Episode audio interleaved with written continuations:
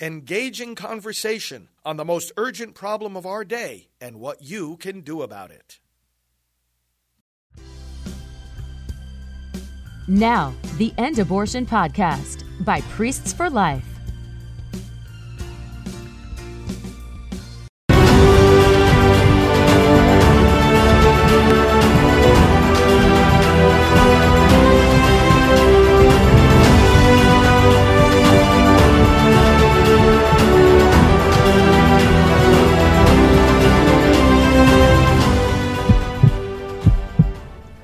Hello and welcome to Pro Life Primetime News. Today is Friday, November 10th. I'm Leslie Palma. And I'm Teresa Watson. We're so happy to have you with us tonight.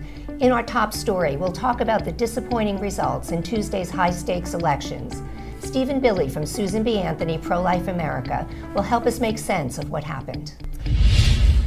Teresa will report on the greatly reduced third Republican debate, which featured just five contenders for the 2024 presidential nomination, and report on a New York Times poll that was nothing but good news for former President Donald Trump. In Abortion in the News, Leslie will tell you how pro lifers in Michigan are fighting back against a pro abortion ballot amendment passed last year in the state, and the charges against an Idaho mother and son who allegedly took a 15 year old girl for an abortion in Oregon against her will. Don't even think about missing our closing segment when pro life podcaster and activist Seth Gruber joins us to talk about his White Rose resistance and the evil roots of the modern abortion movement. And Priest for Life National Director Frank Pavone offers a word of encouragement to those of us still reeling from Tuesday's pro life losses. Also, I'd like to take a moment to say happy birthday to my daughter Hope. She was my unexpected pregnancy at 40 years old, and now she's a high school teacher in inner city Philadelphia. Ah. Happy birthday, Hope. Happy birthday, Hope. It was bad news all around for pro life in Tuesday's elections. In Virginia, Democrats succeeded in holding the majority in the Senate they have had since 2020, and they flipped the House of Delegates. In Kentucky, pro abortion incumbent Democrat Andy Beshear was reelected governor. In New Jersey, Democrats expanded their majorities in both the Assembly and Senate, and in Pennsylvania, Democrats increased their majority on the Supreme Court. And most heartbreaking of all, Ohio voters decided by a wide margin to invent a right to abortion in their state constitution. To help us make sense of what happened and where we go next, we've invited Stephen Billy, Vice President of State Affairs for Susan B. Anthony Pro Life America. Welcome back to the show, Stephen. Thank you so much for having me. So, Stephen, I'm sure you're as disappointed as we are. Um, let's start with Ohio. What do you think went wrong there? Yeah, uh, obviously a very disappointing outcome. Very concerned about what the passage of issue one could mean for Ohio going forward. I think we're seeing it play out in Michigan right now with them removing any pro life protections. Um, and I think one of the things that we have to recognize is the other side has unlimited amounts of money. You know, in, in Ohio throughout the last year, they spent $60 million from their side. Uh, to the $30 million from the, the pro life movement side. Uh, and what they use that money for is to run campaigns of deception and really to lie. And on top of their money and their advertising and their direct lies, they have the mainstream media and national media outlets parroting what they're saying um, and further spreading their lies and ingraining them uh, with the voters. And so we really have to go back in and identify how can we both expose the extremism of the other side, show the compassion of the pro-life movement, but also combat the deception um, that's being forced on voters through the, the tens of millions of dollars from from the left. Well, the Ohio Supreme Court is considering the constitutionality of the state's heartbeat law. Is that a moot point at this point? Uh, I think that for the Supreme Court to determine that the, we do have the ability and the rights uh, to protect unborn children from when the time their heart is beating would be a positive thing. We would, we, I think they still need to make that decision. Um, however, they're going to have to now reconcile it with an extreme amendment that would eliminate any protections for the unborn, allow abortion through all nine months of pregnancy, uh, attack on parental rights, uh, and even remove laws that were allowed under Roe, Roe v. Wade. You know, laws that created medical standards for um, abortionists to have to follow. Those now are at risk as well, and so there's going to be a lot the court's going to have to work through with issue one now. Mm-hmm. All right, well, let's turn to Virginia, where pro lifers had high hopes of increasing their majority in the House of Delegates and flipping the Senate to Republican control. Neither thing happened. Any thoughts on why? Yeah, I thought Governor Youngkin uh, and his team did an incredible job rallying the Republicans around a common sense bill for Virginia, knowing that it's a blue state, but putting forward what we know the voters um, ultimately will support is protecting unborn children from the time that they can feel pain. Again, what we have to address is, you know, you look at the spending in the state of Virginia, uh, and the other side, the Democrats spent nine times as much money focused on abortion uh, as as the Republicans did and half of the money spent by Democrats was focused on abortion. So when they're spending that kind of money, um, again, to push out their lies, telling uh, voters in Virginia that Republicans were going to ban all abortions, that Republican bills would have no exceptions, which is patently false. You, know, you look at the bill that Governor Youngkin supports; it's it's a protection at 15 weeks with exceptions for rape, incest, and life of the mother. Um, so they're using that money again to deceive voters because what they have to hide is how extreme they are. They know that the voters don't support, whether it was the Ohio Amendment or whether it's the Democrat policies in the state of Virginia. The voters don't support abortion up until the moment of birth without restrictions through all nine months paid for by taxpayers. And so what they, they're doing right now is using the, the money that they have to create campaigns of deception and we have to combat that we just we have to do a better job we have to put more resources into it we have to put more intentional messaging behind it and we have to make sure that the we're getting the compassion of the pro-life movement out to the voters well, what can Governor Youngkin do now to protect babies and keep his state from becoming an abortion destination? Unfortunately, under uh, you know Democrat governors uh, and the, the Democrat legislative control that they previously had, there was a lot of laws that they took off the books. And Governor Youngkin is no doubt committed um, to being a pro-life governor, committed to making sure he's doing everything he can to both protect unborn children and serve their mothers. And so, I you know we look forward to working closely with him to figure out how we can best achieve that under the the laws that currently exist in Virginia. So Kentucky was another disappointment where pro-lifers were hoping Republican Attorney General Daniel Cameron would beat the pro-abortion incumbent. Kentucky is so pro-life. Did those voters just stay home on election day? Yeah. Yeah, I you know, unfortunately, I think Governor Beshear was unable to hide his record. You know, he has a, a, pro, an extreme pro-abortion record in the state of Kentucky, vetoing multiple bills that were then overridden by the state legislators. There's a, a strong pro-life majority in the legislature in, in, in Kentucky, and I think unfortunately um, the voters just uh, believed again a campaign of deception that Governor Beshear just wasn't as uh, extreme as he really is on the issue. And so again, we just we I think what we've learned Tuesday night was we have to do a better job at combating the misinformation, combating the lies from the other side, and being better about putting forward our compassion as a pro-life movement and the uh, the true policies that we believe in and what they would do. So, Stephen, if you were a general addressing your pro-life troops, what orders would you be giving them today? Uh, I would say um, the battles may have been lost, but the war is not over. And for 50 years under Roe v. Wade, we woke up and fought every day. Um, with many people not believing in their lifetime they would see that be overturned, and it was. Uh, this is a human rights battle. It's the, the greatest human rights battle of our time. Uh, we can't give up. We won't give up. Um, there will be no pro life movement that abandons the unborn children. We know that the road ahead will be difficult, it will be hard, and we are fighting the, the devil and evil spirits in many ways. Uh, and we have to fight against a culture um, that's been taught that uh, the you know the unborn children are nothing but a clump of cells, um, or that you have Democrat candidates running around saying that there is no baby heartbeat. Uh, so there's a lot of work that we have to do. Uh, the road is going to be hard. It's, it's not going to be a short road to the victories, but ultimately we'll get to the get to the place where uh, abortion is unthinkable in America. Well, I hope you're right. And clearly the fight goes on. And we really want to thank you for taking the time to join us again and for your insight into these confounding elections. Thanks so much. Thank, you. thank you all so much for having me. Thank you.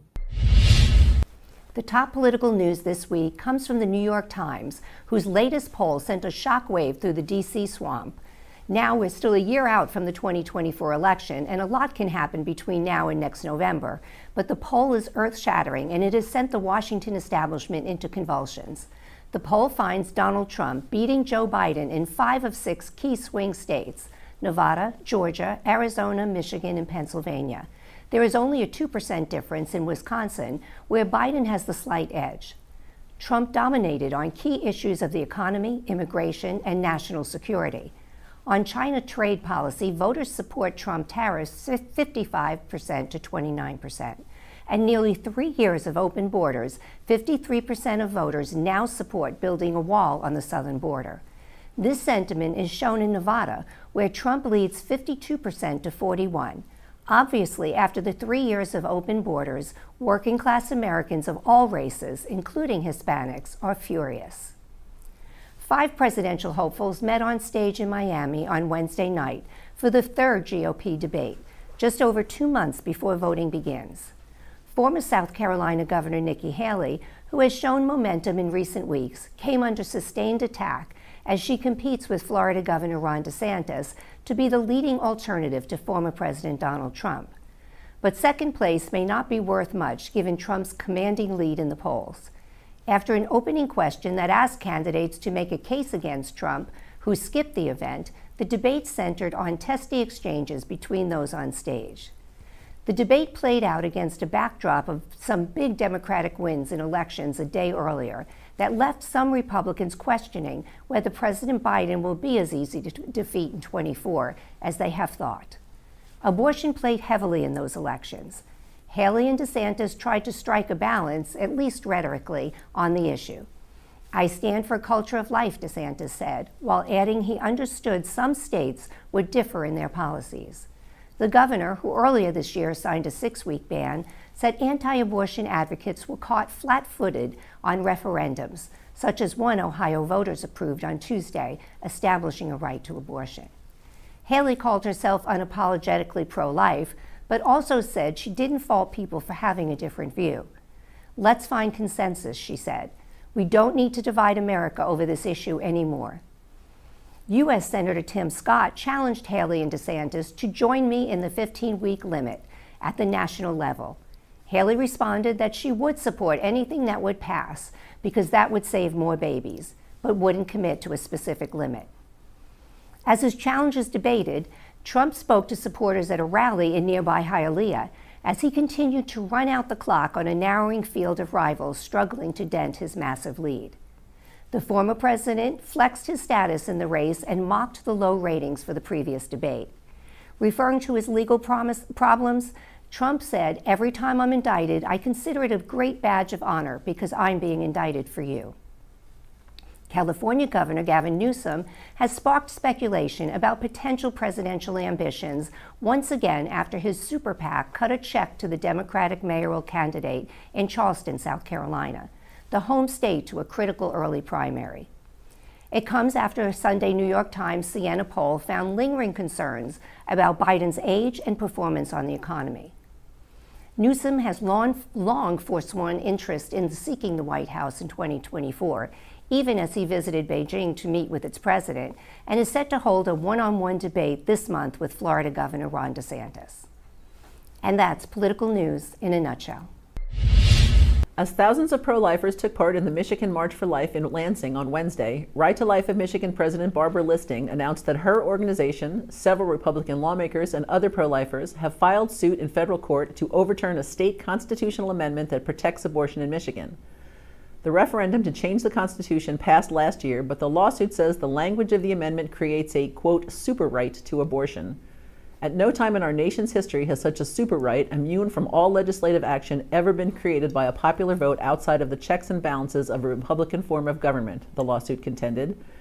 The plaintiffs are represented by Robert Muise, co founder of the Michigan based American Freedom Law Center. Muise successfully represented Priests for Life in its U.S. Supreme Court lawsuit against the Obamacare contraception mandate. Pennsylvania pro life activists Mark and Ryan Marie Houck announced on Wednesday that they are suing the Justice Department over their family's treatment when Mark was arrested last year. Their complaints detail the trauma the entire family suffered when they discovered armed, F- armed FBI agents banging on their door early in the morning of September 23, 2022.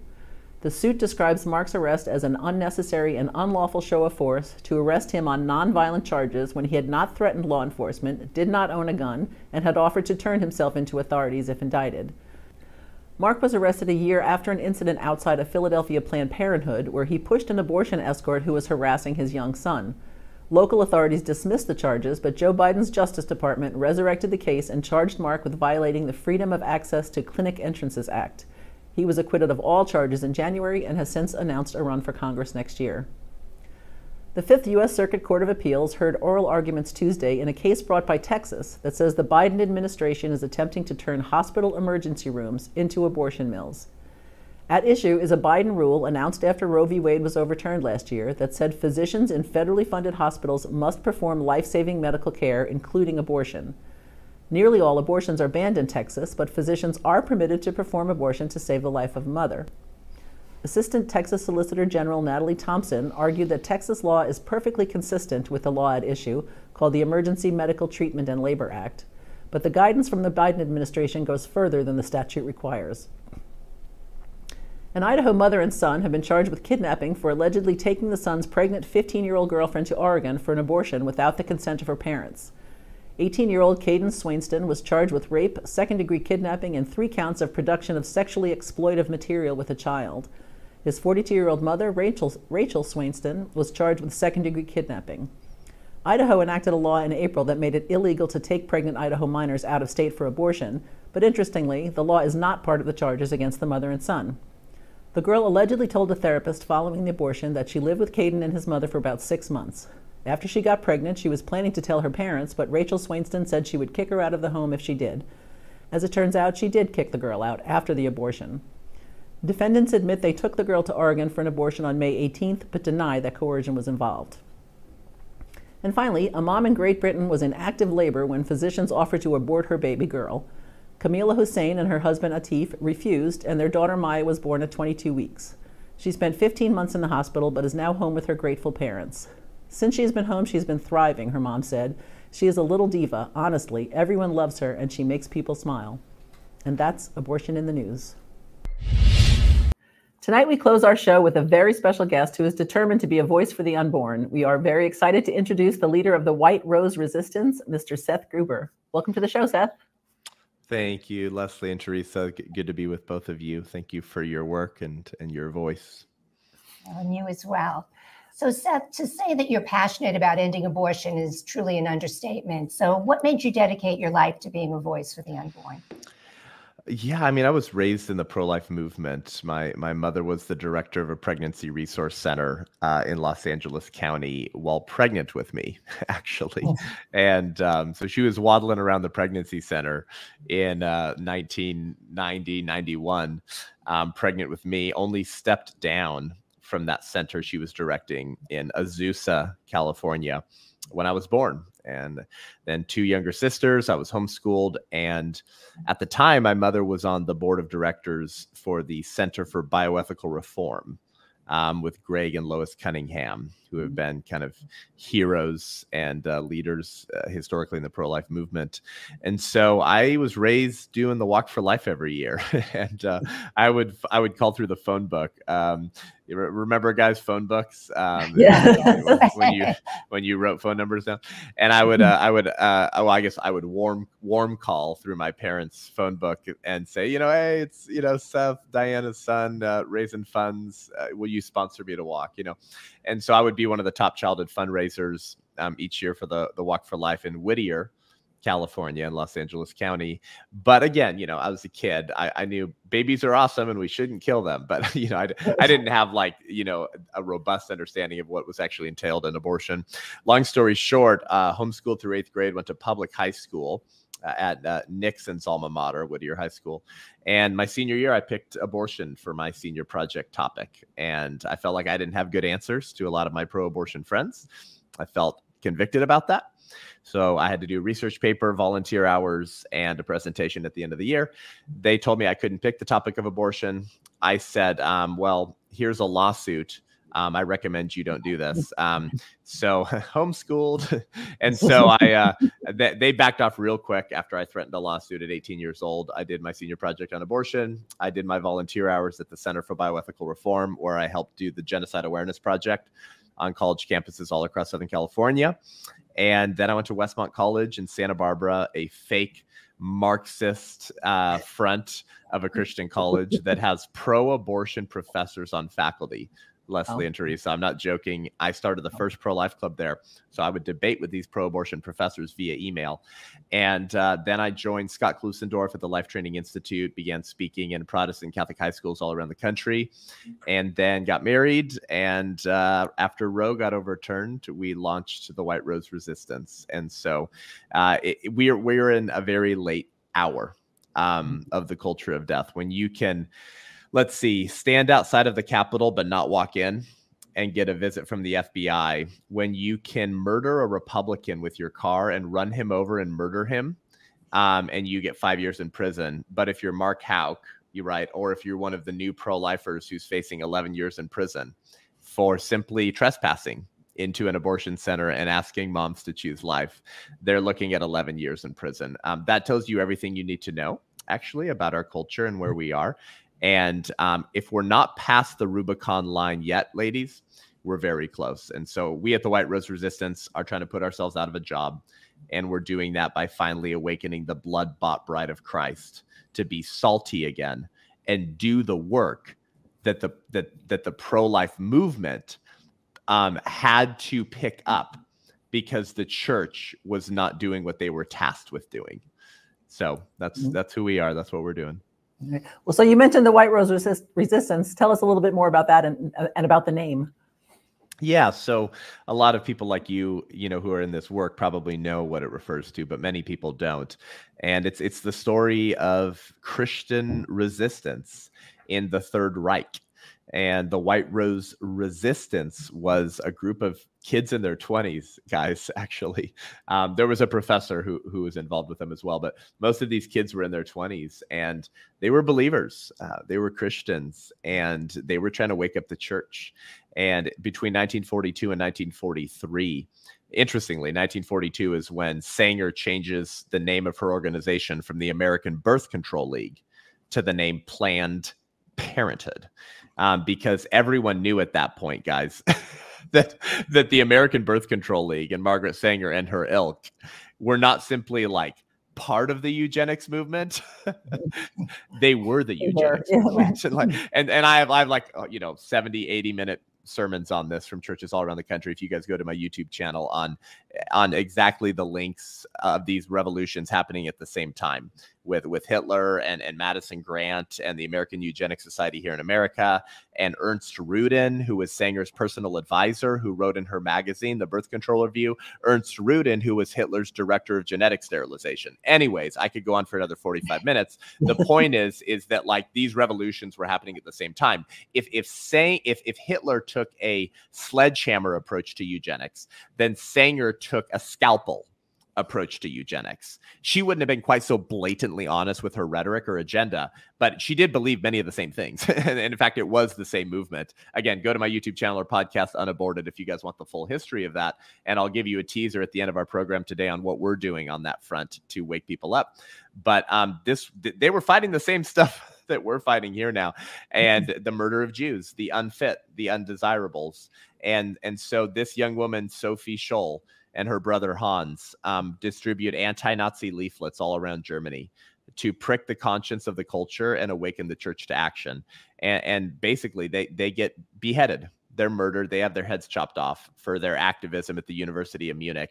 Um, but their sacrifice has planted the seeds of resistance in our hearts today to build the army of Christian resistance against the culture of death that they dreamed of but never saw realized.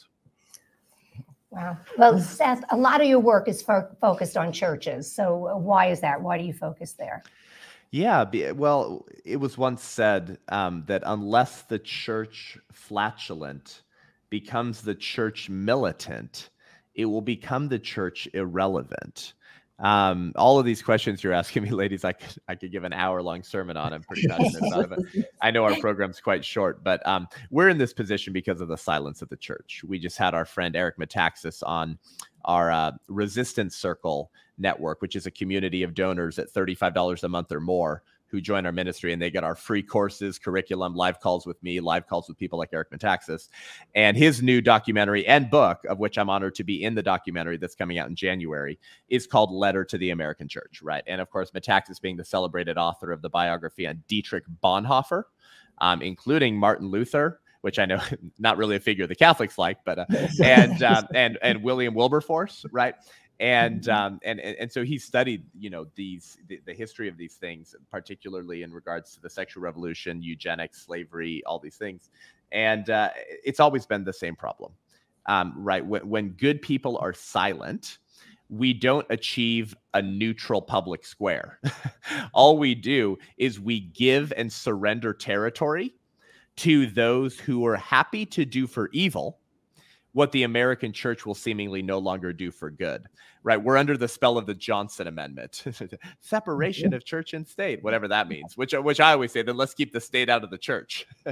oh wait, that didn't happen in 2020. The state is very interested in asserting its dogma and beliefs into the church. They just mean that as a one-way street. They, you know, they want to prevent the church from influencing secular governments for God's purposes. And so we've we've allowed the other side to define the terms of engagement, ladies. So when they call the dismemberment of children in the womb or, or the genital dismemberment and mutilation of children outside the womb as healthcare. And that's just science, actually. It's just political. So you just follow the science. And if you don't use their pronouns or give them, you know, chemical or surgical intervention, they'll kill themselves. That's what they say. And they call they call gen- genital mutilation healthcare, just like they call abortion healthcare. And then churches stay silent. they go, well, I'm not political. I just preach the gospel. Well, firstly, I don't know what gospel you're talking about because I'm mm-hmm. talking about the full counsel of God um, I'm talking about that human beings are created in the image of God. They have intrinsic dignity and worth, and therefore we're tasked as believers with holding back those staggering toward the slaughter. Proverbs 24 11. To speak up for those who cannot speak for themselves. Proverbs 31 8. That like it's actually our role as the church and those who serve the King of Kings and Lord of Lords to to be the defenders of the innocent. I mean, Jesus talks almost the most about like pure and undefiled religion, like the orphan, the, the widow, the, the fatherless, like the, the vulnerable. like I can't think of someone more vulnerable than a preborn child in the womb. But we're like, oh, that's political. I don't do politics at my church. Well, okay. Well, if standing against the genocide of babies in the womb makes me political, then I guess I'm the most restless um, dangerous political dissident allowed at large. Sure, label me whatever titles you want. This is a genocide. These are babies. These are human beings. These are children. They bear the image of God and are, are the sewers of our country run red with the blood of 70 million children because the church in America won't wake up and speak up. And Ohio proves this. Most Christian evangelicals did not show up to vote. This always is the problem. Christians stay in their pews. We we like our comfortable sermons. We want to say, Amen, brother, praying for you. But we won't walk out of our comfortable sanctuaries to actually engage demonic ideologies that have real consequences on the lives of the innocent. Wow. Well, you said a mouthful. so we heard that you are currently on tour. Where can our viewers go to find out where you'll be? Thank you, guys. Yeah, you can go to the whiterose.life or sethgruber.com um, for my entire tour there. Yeah, we, are wrapping up our our fall White Rose Resistance live tour. I keynote pregnancy center banquets as well, but um, but most of what we do is waking up the church and we just hired a director of the resistance a national coordinator of activism and we're we're explaining to the church and those who are waking up in this moment i think like post scamdemic right like post fauci like people are like what's going on in America, right? Like all the porn in the classrooms and the moms and dads speaking at school board meetings. Uh, hey, teaser church, did you know that all came from Planned Parenthood? And so, yeah, all of it, all of it. The comprehensive sexuality education, the diddle the kids, like obscene, lewd stuff, right? In the class, like it. I think yeah. I think you guys know what I'm talking about. Like we've all seen the curriculum. It's it's yeah. it's horrifically horrifying.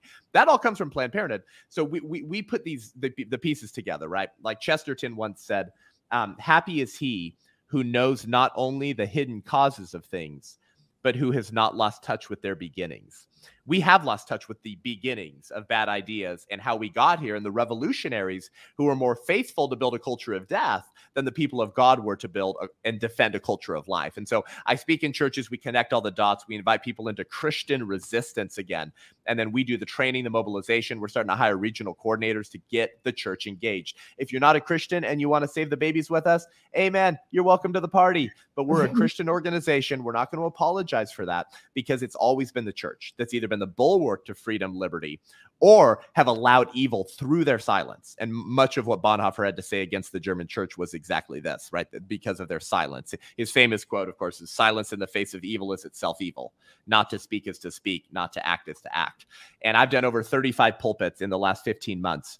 And the number one response I've gotten from godly, conservative, pro life, patriot Christians is Seth, I've never heard any of that before. Any of that, any of what you had to say about the history of Sanger, Kinsey, John Money, eugenics, American Birth Control League, Hitler, the sexual revolution, like all this stuff, we, we don't know how we got here. And so when God tells the Israelites in Hosea 4 6, he says, My people are being destroyed for lack of knowledge. That's happening again in America. We're being destroyed for lack of knowledge. When the godly, conservative, Christian, pro life patriots don't understand the ideas that have created 2021, 2022, 2023, how can you defeat an enemy that you don't understand? We've lost touch with our heritage, our history, and where we've come from. So we tell those stories to wake up the church, to tear down the high places of child sacrifice in America. This is spiritual warfare. And so we're coming out with my first book and film, a, f- a full length documentary in May called The 1916 Project it's not the 1619 project from, from, the New York Times about yes. you know the, the, that that that's when the first black slaves come to American shores. But but they're saying like we're so systemically racist and evil as a country that that's our true birthday. It's not 1776. It's 1619. Uh, wrong. If you want to understand what ideas have created the culture that most Americans right now are, are kind of freaked out about, and they're like, what happened to America? You go back to 1916 when Sanger opened up her first illegal unlicensed birth control clinic in the Brownsville section of New York, not in Greenwich Village, where she was from, where all the rich white people lived, but in mm-hmm. Brownsville, a poor immigrant community of blacks, Slavs, Italians, and Jews. That single event, the opening of the first Planned Parenthood clinic, let's be honest, that's the that's the event that more than any other event, and maybe more than any other individual of the last 115 years, explains the insanity of the last three years. The, the, the dam of bad ideas, the dam of the sexual revolution broke open. And now everyone is like, what is going on? Well, we need to go back to 1916 when Sanger opened up the center that would be the largest, best funded, and most profitable 501c3 organization in human history. Planned wow. Parenthood. Well, Seth, I wish we had an hour to uh, continue this conversation because um, you certainly have a lot to share. And I'm, I'm, sure our audience is like, no, don't stop yet. But uh, we hope you'll come back in the future. Thank you so much for taking your time. And, um, you know, maybe when it gets closer to the documentary being released, you can come back and join us again. That would be great. Absolutely. Thank you, guys. Stay, stay faithful, stand fast. Hey, thank you. You as well. Thank you. Bye. Good night. As we sign off, please stay tuned for a special message from Priests for Life National Director Frank Pavone on why we as pro life warriors should not grow weary of doing good. And thank you so much for joining us on Pro Life Primetime News, produced at Priests for Life headquarters in Titusville, Florida. If you like our show, please support us by making a donation to prolifegift.org. These donations help fund all of our work here at Priests for Life, which enables us to continue educating, equipping, and activating God's people to end abortion. For all of your pro life news updates during the week, please follow us on X, formerly known as Twitter, at Pro Life News Show. I'm Teresa Watson, Executive Manager. I'm Leslie Palma, Communications Director. Remember, life is the only choice. Well, hello, friends. Pro life leader Frank Pavone here, Director of Priests for Life. Thank you for standing firm in all the pro life work and all the election work that we have done leading up to the elections of 2023.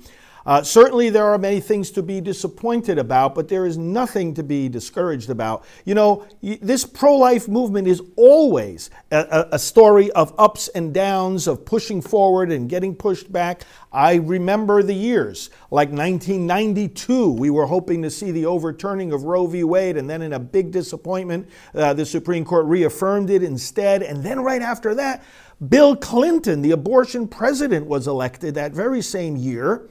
He took Congress with him. It was under pro abortion control, the House and the Senate.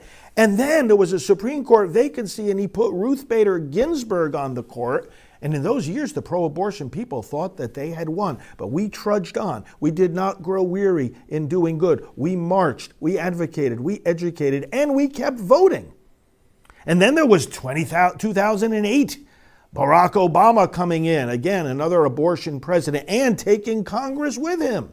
And he put justices on the Supreme Court in the following years as well. There were many periods of time that we have lived through where the pro abortion people were in control. What has kept the pro life movement going? How did we get to the point then where we actually reversed Roe v. Wade? How did we get to the point now where we have over a dozen states where there is no abortion?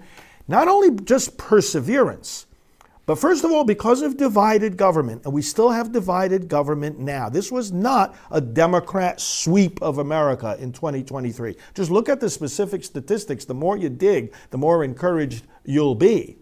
Eh, eh, and the governor's races, we actually won two out of three on the Republican side. This divided government means that the pro abortion side cannot advance their agenda. 100%. Neither can the, can the, the, the, the Republican side, neither Republican nor Democrat. But the fact of the matter is, we keep them at bay. The other reason, of course, is that the American people never have accepted and do not accept today this idea of unrestricted abortion. A vote in Ohio for issue one doesn't mean that the people of Ohio or the people of America agree with Planned Parenthood. All it means is that the other side is better at lying than at we are than we are. Again, look at the polling, look at the statistics, talk to people, and you'll see they are far more with us than against us. So we move forward with great confidence. No lie can live forever. And ultimately, we have to remember pro life is not just a political agenda an ideology, or a cause. It's a spirituality. Loving the unborn and striving to protect them is an aspect of loving Christ. And you and I follow a Christ who was crucified. Talk about victory coming after defeat. Crucified. But he rose, and life is victorious. As I always say, we are not just working for victory, we're working from victory. Christ has won that victory. It's in our hands. Now let's go proclaim it, celebrate it, and serve it, and never grow weary.